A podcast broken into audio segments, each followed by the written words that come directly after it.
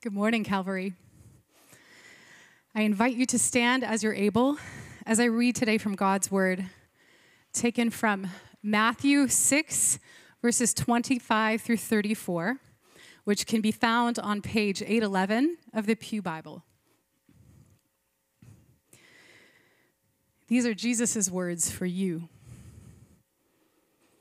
Therefore, I tell you, do not be anxious about your life, what you will eat or what you will drink, nor about your body, what you will put on. Is not life more than food, and the body more than clothing? Look at the birds of the air. They neither sow nor reap nor gather into barns, and yet your heavenly Father feeds them. Are you not of more value than they? And which of you, by being anxious, can add a single hour to his span of life? And why are you anxious about clothing? Consider the lilies of the field, how they grow. They neither toil nor spin. Yet I tell you, even Solomon in all his glory was not arrayed like one of these. But if God so clothes the grass of the field, which today is alive and tomorrow is thrown into the oven, Will he not much more clothe you, O you of little faith? Therefore, do not be anxious, saying, What shall we eat? Or what shall we drink? Or what shall we wear? For the Gentiles seek after these things, and your heavenly Father knows that you need them all. But seek first the kingdom of God and his righteousness, and all these things will be added to you. Therefore, do not be anxious about tomorrow, for tomorrow will be anxious for itself. Sufficient for the day is its own trouble. The word of the Lord. Be to God. Thanks, Desiree. Good morning, everybody. How you all doing? Want to uh, underscore uh, one of the announcements from this morning. Pastor Greg mentioned it. We've been talking about it for a bit of the worship and prayer night tonight. So if you're free tonight and able uh, to join us, we'd love to have you here. I'm going to be here uh, this evening as well. If you like worship and you like prayer, you, know, you, put those together. It's like a Reese's peanut butter cup, you know, chocolate and peanut butter. I mean, it's perfect. So, uh, but hope you're able to be here. Uh, encouragement uh, time tonight. So. Uh, we're continuing our sermon series on joy this morning, the joy set before us. And the punchline of the sermon series is that Jesus is the joy that has been set before us. And the aim of the series is to figure out how we can grow in our capacity to experience more of Jesus and then more of joy. So we've been looking at some of the key means of accessing joy. That's kind of what the sermon series is about. And so this morning we look at another key means of accessing joy, and that is living under the fatherly care of God. We've got a fair bit of ground to cover this morning. Uh, so we're going to actually get into Genesis chapters 1, 2, and 3, which uh, we didn't read, would have been taken too long. So I'm not going to give a long introduction. We're going to look at Genesis 1, 2, and 3 and how God intended us to live under his fatherly care, what went wrong, and then how Jesus, in the Sermon on the Mount, talks about us being brought back into God's fatherly care. And so uh, the word joy doesn't show up in either a passage, but the, the building blocks, the framework for joy uh, exist in these passages. So I want to work through these passages, and then in the conclusion, I'm going to tie it in uh, to our theme of joy. So without any further ado, back to Eden and Genesis uh, chapter 1, 2, and 3. So turn in your Bibles uh, back to the very beginning there, if you would. And uh, as you're turning there, your way there, let me just uh, make a couple comments about Genesis um, 1, 2, and 3. The opening chapters of Genesis are so theologically rich, they're so primordially helpful in understanding the basic building blocks of all human knowledge. And maybe that's a rather bold uh, and grandiose statement, but I think uh, it's true. And God's intent in giving us these chapters here, these early chapters, is not primarily to satisfy our curiosity about scientifically how God made the world, the mechanics of creation, but rather to reveal to us some core and profound and timeless truths about who God is in relationship to the world, who he is in relationship to us, who we are in relationship to the world, and who we are in relationship to God. And all the most important questions about human identity and human purpose can be answered from these chapters, even if only in seminal forms. This is super important chapter. So as we work through these chapters here this morning, I want us to think about the deeper anthropological and and theological meanings that are woven into these narratives, or this narrative here in Genesis 1 through 3. And if you're not a Christian this morning, that's okay. Uh, just let me encourage you to try the story on for size, as it were. See if the way that Genesis frames up the human condition makes sense to your lived experience. I preached on these chapters back at the very beginning of the All Things New sermon series, which gets now a couple of years ago. So maybe some of this will be familiar, but I want to move through these passages. We're not going to take time to read it, uh, it would be too long. And my daughter came up to me after the sermon last week and was complaining about how long the sermon reading was, and uh, this would take three times as long. I won't say which daughter it was. Uh, her name starts with a E and rhymes with Jella, and you can see if you can figure that out uh, yourself. Um, but in Genesis chapter 1 here, we read that the world is made beautiful and good. So in the beginning, Genesis 1 1, God created the heavens and the earth. And then we move all the way through Genesis chapter 1. We get to the very end of Genesis chapter 1, which is a summary of God's creative activity. And in verse 31, last verse of chapter 1, and God saw everything that he had made, and behold, it was very good. So God makes this beautiful, good world, and uh, it's glorious, but it's still in its raw form. And we can pick that up from a number of places uh, throughout our text, but the world still needs subduing, it still needs ordering. And so I picture it a little bit like a brand new puppy, right? Delightful, active, and needing some guidance, right? That's like what the world is like here. So in chapter 2, God creates Adam and Eve as his royal priests, and he places them in the garden sanctuary of Eden.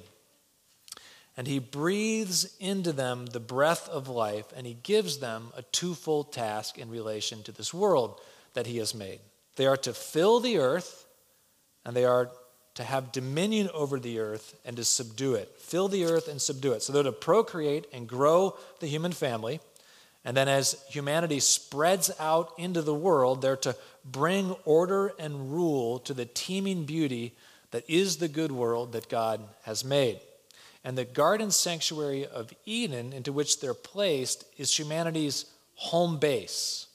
It's the place from which Adam and Eve are to launch out in their mission in the world. So I want to spend some time reflecting on the significance of Eden and what this means for them and their mission.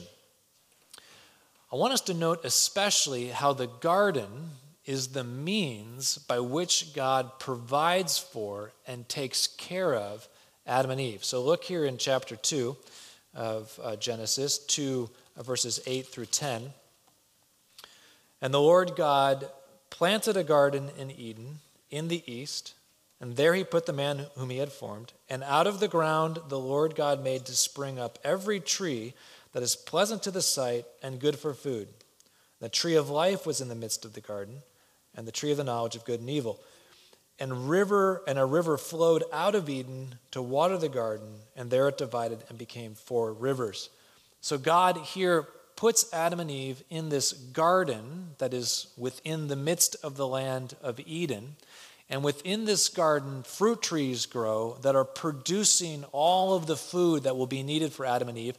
And a river bubbles up from the ground here in the center of the garden, providing all of the liquid water they will need. And from that, it goes out into all the reaches of the earth. So, what more then could Adam and Eve ask for? They have everything they need, they are completely taken care of here in the garden. They don't have to work for any of their food, they don't have to cultivate the earth.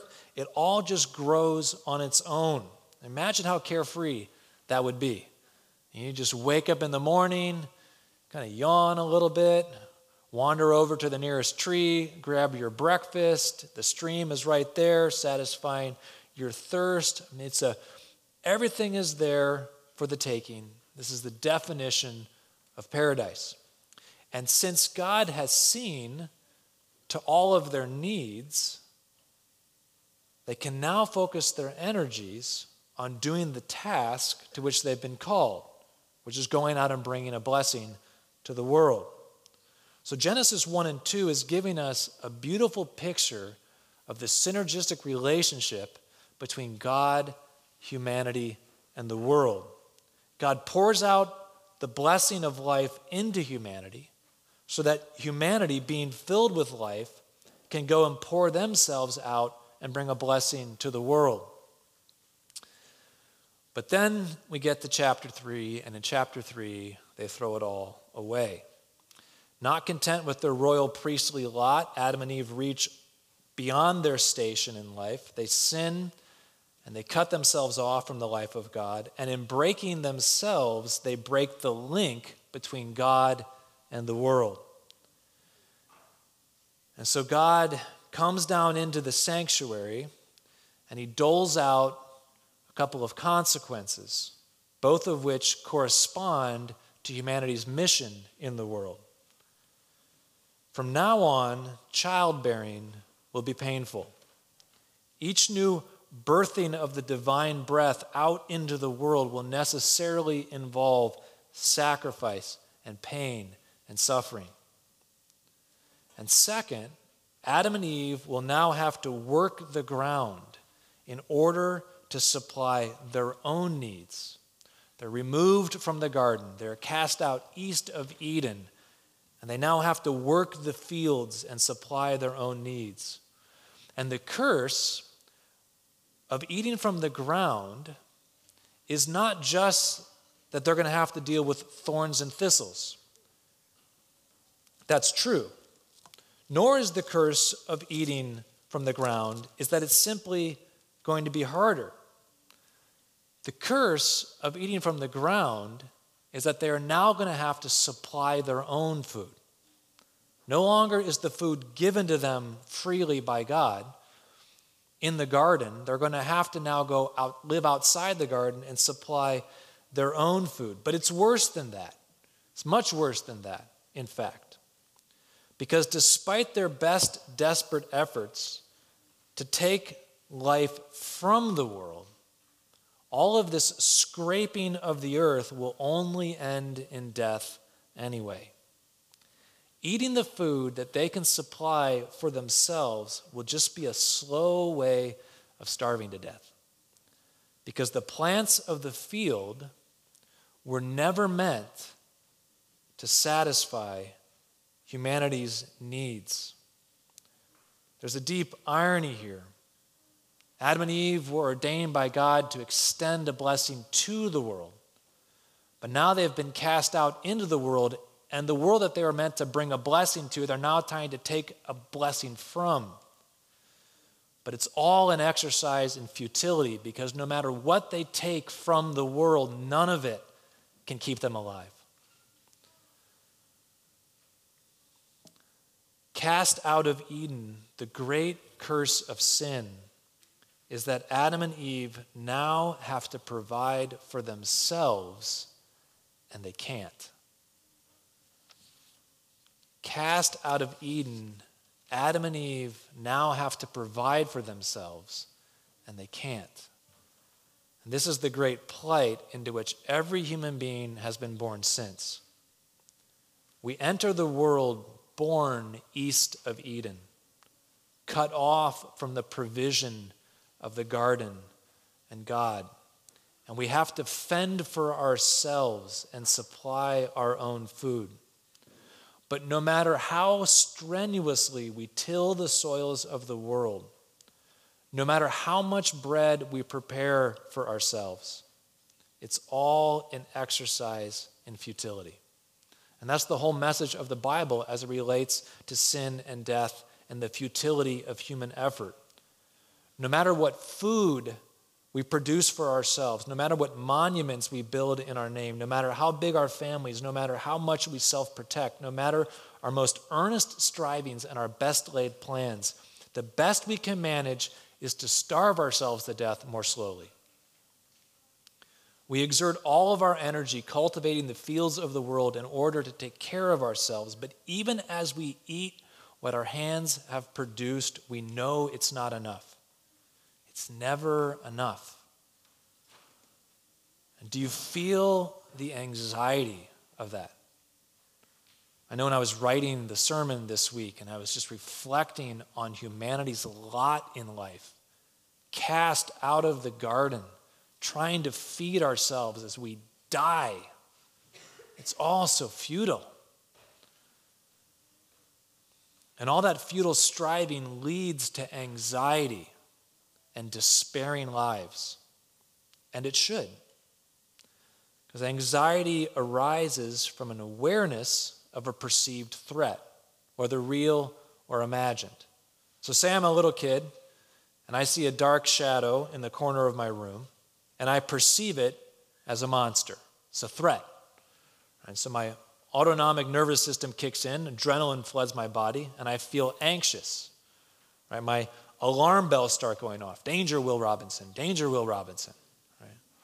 I get ready for flight or fight or freeze, or in this case, I call out to my mom. So my mom comes into my room and turns on the light, and I see that the dark shadow in the corner is actually not a monster.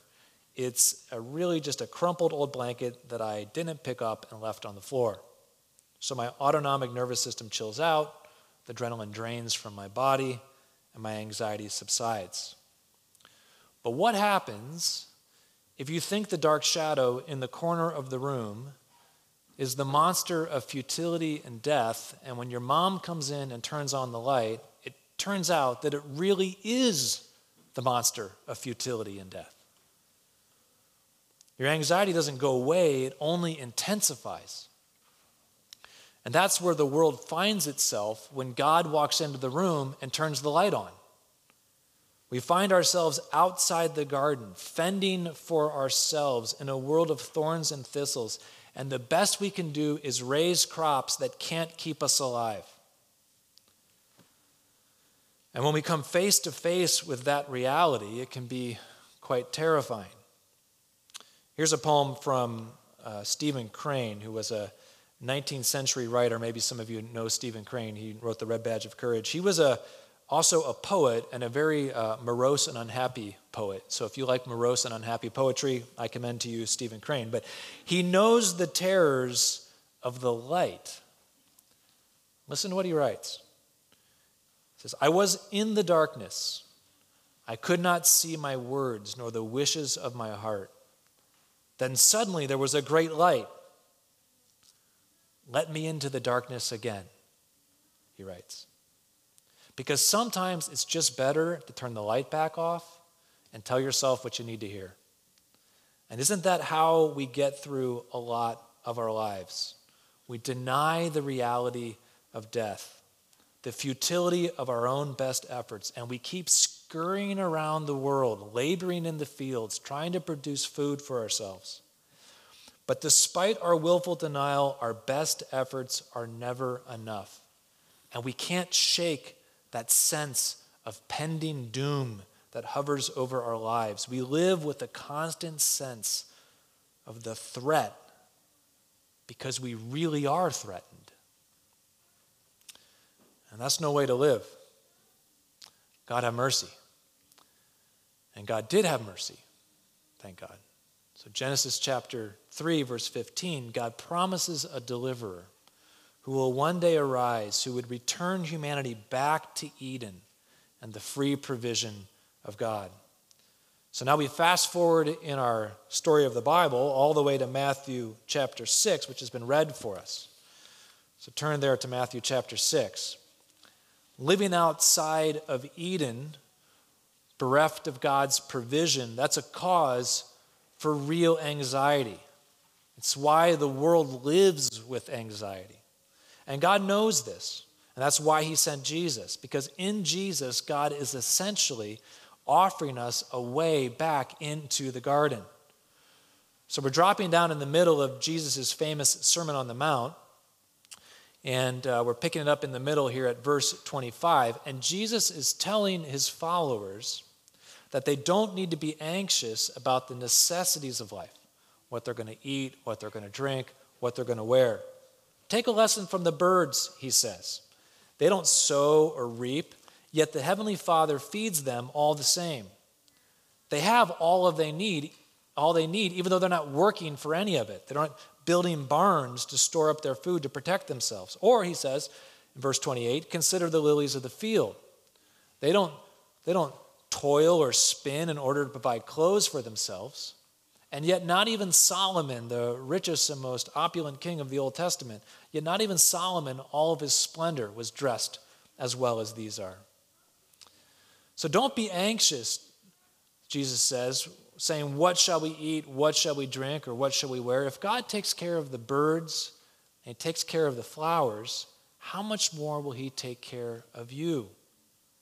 The Gentiles who don't know the care of their gracious Heavenly Father, they spend their whole lives running around, trying to take care of themselves, trying to supply their own needs. But you don't need to do that, Jesus is saying. Your Heavenly Father knows what you need. And when Jesus says you don't need to worry about your needs, he's not saying don't worry about your needs because your needs aren't important. That's the Stoic route, right? The I'll deny the necessity of those needs and then I won't have to worry about them anymore. That's not what Jesus is saying. He's not saying you don't need to worry about your needs because they're not important. He's saying you don't need to worry about your needs because God is worrying about your needs. I mean, someone needs to worry about your needs, but that's not your job. That's God's job. God's going to take care of your needs. You seek first the kingdom of God and bringing his blessing out into the world because God is worrying about your needs and he is providing for you and he's taking care of you. So, do you see how this is a return to Eden? Jesus is saying, Listen, now that I have come and I am ushering in the kingdom of God, now that I am reconnecting humanity back to the life of God that was lost in the garden, you no longer have to spend all of your days in anxious toil out in the fields of the world, vainly trying to supply your own needs. God is your Father, and He knows what you need, and He will take care of you. And you were never intended to take care of yourself. From the very beginning in the garden, we were never intended to take care of ourselves. Having to take care of ourselves is the result of our rebellion against God. You don't have to take care of yourself. And because God is paying attention to all of your needs, because He's taking care of you, you are freed up to get after His mission in the world. The provision of life that was lost in Eden comes back to us in Jesus. And this is such good news. As, as I was reflecting on this and writing the sermon, I was trying to think about like what gets in the way of receiving this as the good news that it is. Why does this not comfort us sometimes in the ways that Jesus intends it to comfort us, that God intends it to comfort us? So I was thinking about it in my own life. Like, what are the things that get in the way of me receiving this as good news? And I thought of two reasons. Maybe these resonate with you, uh, and so I, I, offer them here. But I, I think I've tended to think that God's promise to care for my needs only applies to my real needs, like my real needs.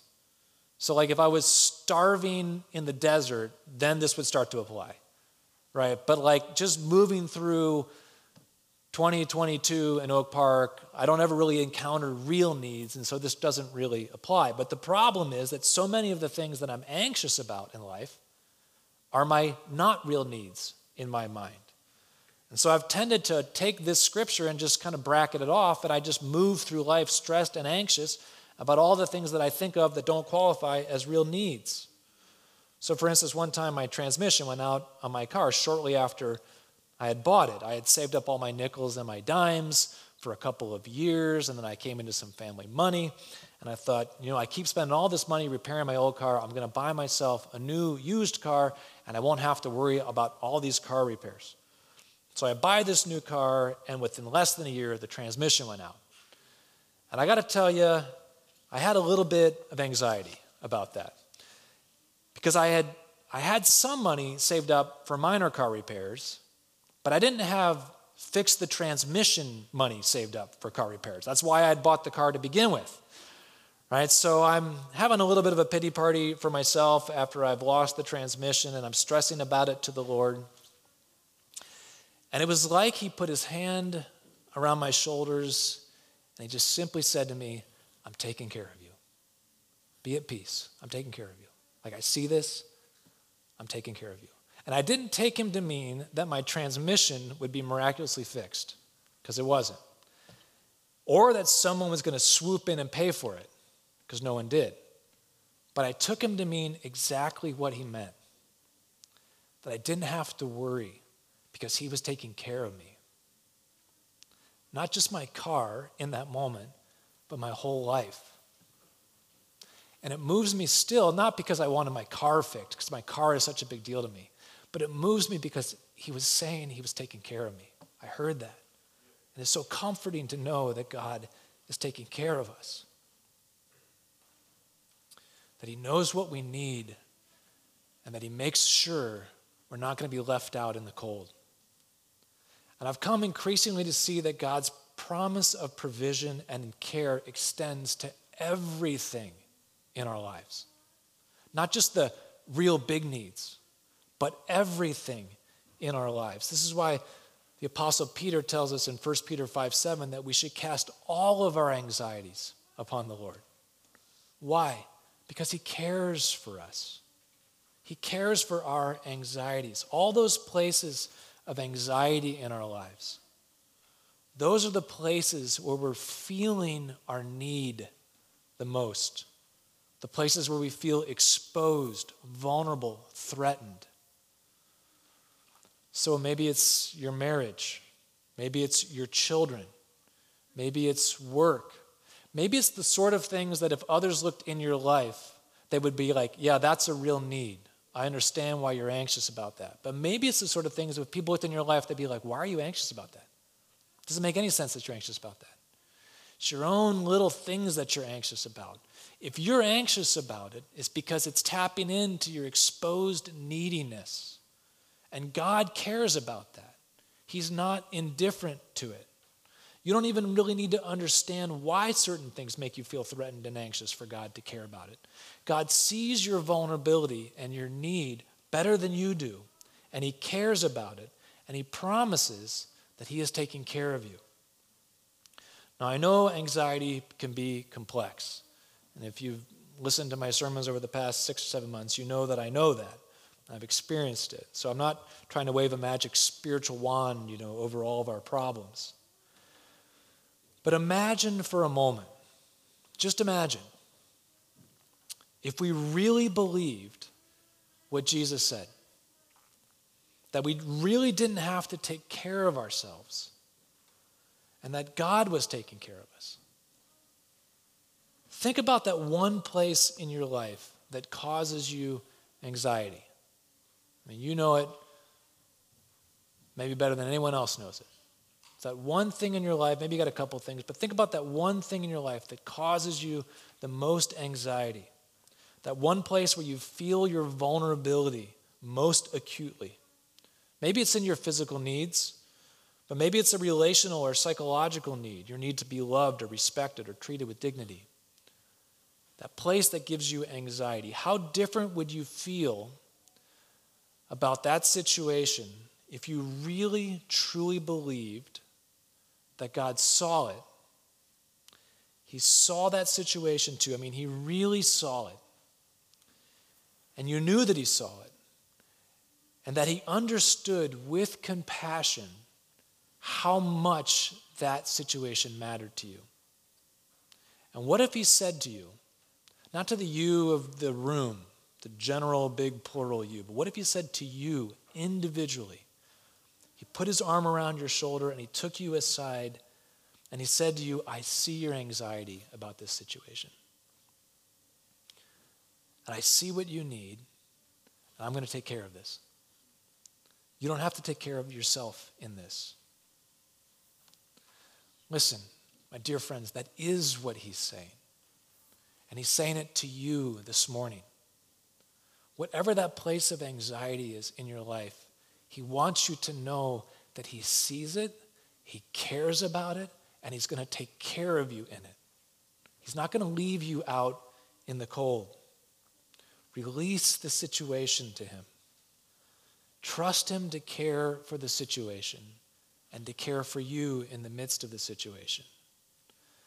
I'm not saying that God might not have something for you to do as part of the solution. Even Adam and Eve in the garden had to reach out their hands and take the fruit from the trees that God supplied to them. But I'm saying that caring for yourself is not fundamentally your responsibility. That's God's job. It's always been God's job. God loves you and He cares for you, and you can be at peace. There's a second reason I think that I've tended to hold this promise at arm's length. And that's because sometimes it just seems like it doesn't come true. I mean, God promises to meet all of our needs. What shall I eat? What shall I drink? What shall I wear? And then we all die anyway. I mean, the righteous get sick and die just like the wicked. And the children of God get harmed just like the children of the world. So, what can it mean when Jesus says that God knows all of our needs and He's going to take care of us? In Luke 21, Jesus warns his followers about the trials and the persecutions that will come at the end of the age. And he says to his disciples, They will lay hands on you, they will persecute you, delivering you up to the synagogues and the prisons, and you will be brought before kings and governors for my name's sake. You will be delivered up even by parents and brothers and relatives and friends. And some of you they will put to death. You will be hated by all for my name's sake, but not a hair of your head will perish. What a remarkable thing to say. You'll be killed, but not a hair of your head will perish. All in the same breath. How can this be? How can we be killed and not a hair of our head perish? And the answer is that even in the loss of our physical life, God meets us and cares for us and our deepest needs because He Himself is the thing we need most and not even death can take him away from us. Sometimes we think we need the fruit trees of Eden again, and the garden and the fruit trees are good, but what good would the fruit trees in Eden be without the tree of life? The fruit tree. Jesus is the tree of life that is given to us again. He is our real need. And no matter what we lose in this life, and we all will at some point lose this life, no matter what we suffer, no matter what needs aren't met in the ways we think they should be, God always meets our deepest and truest needs in Jesus. So when Jesus says that God knows what we need and he will take care of us, that's always true in Jesus. Jesus is the great provision of God that meets our truest and deepest needs. And for as long as we have Jesus, we have everything that we need. Now, let me conclude by pulling all this together and connecting it to joy. As an earthly father, like every good earthly parent, I work to raise my kids to become independent of me. It's not good for my kids to live in a state of constant dependence on me as they entered into their adulthood. So, as they become increasingly mature adults, I want them to need me less and less. But it's the exact opposite in our relationship with our Heavenly Father. Spiritual maturity with God isn't growing old and becoming increasingly independent of Him. That's the whole problem of sin. Spiritual maturity is growing young and becoming increasingly dependent on Him. And that's why Jesus says we have to become like little children in order to enter into God's kingdom. I was watching a show, a documentary recently about a bunch of men who were in group therapy, and they were all invited to reflect on traumas from their youth. And after a time, one young man who was struggling with depression told the group, he said, I didn't think of any moment of trauma. But what I remember is that I used to be so happy as a little boy. I used to be so happy, and then I got older, and somehow along the way, I forgot what happiness was. And isn't that the truth of how life so often works? Isn't it true that adults watch with envy as little children laugh and play so carefree, so at ease and full of joy? And little children from happy homes are so happy and so carefree, so full of joy because they live with a profound and shameless awareness of their need and a profound and shameless confidence that they are being taken care of. They know they can't take care of themselves, and they don't even really try. They don't worry themselves about taking care of themselves. They just entrust their basic needs to the care of their wise parents, and they get on with the business of play and loving life. And it's the same with our Heavenly Father. God in Christ invites us to be like little children again, to stop fretting about taking care of ourselves. That only leads to anxiety. We can't anyway. Who of us, by worrying, can add even a single hour to our lives? And to entrust ourselves to our Heavenly Father who does take care of us. And that's the secret, one of the secrets of a life full of joy to become like little children again, believing that we are loved and taken care of by God. Father, thank you that you do love us and you take care of us. Thank you that you sent Jesus to bring us back to Eden. And we just feel the futility of our own stress, trying to take care of ourselves, trying to self protect, trying to be safe, and how it leads to such anxiety. God, give us a vision of you and the assurance of your love in our lives that brings peace to our hearts, knowing that you care for us, you see us, you're providing for us, you love us. Help us to rest in that. And in resting in that, Lord, help us just simply to play enjoy and bring your joy to the world. Freed up from all the concerns to bring joy to a world that is so trapped in despair and anxiety. God, thank you for Christ. He is our tree of life. We feast on him and we thank you for him. And in his name we pray. Amen.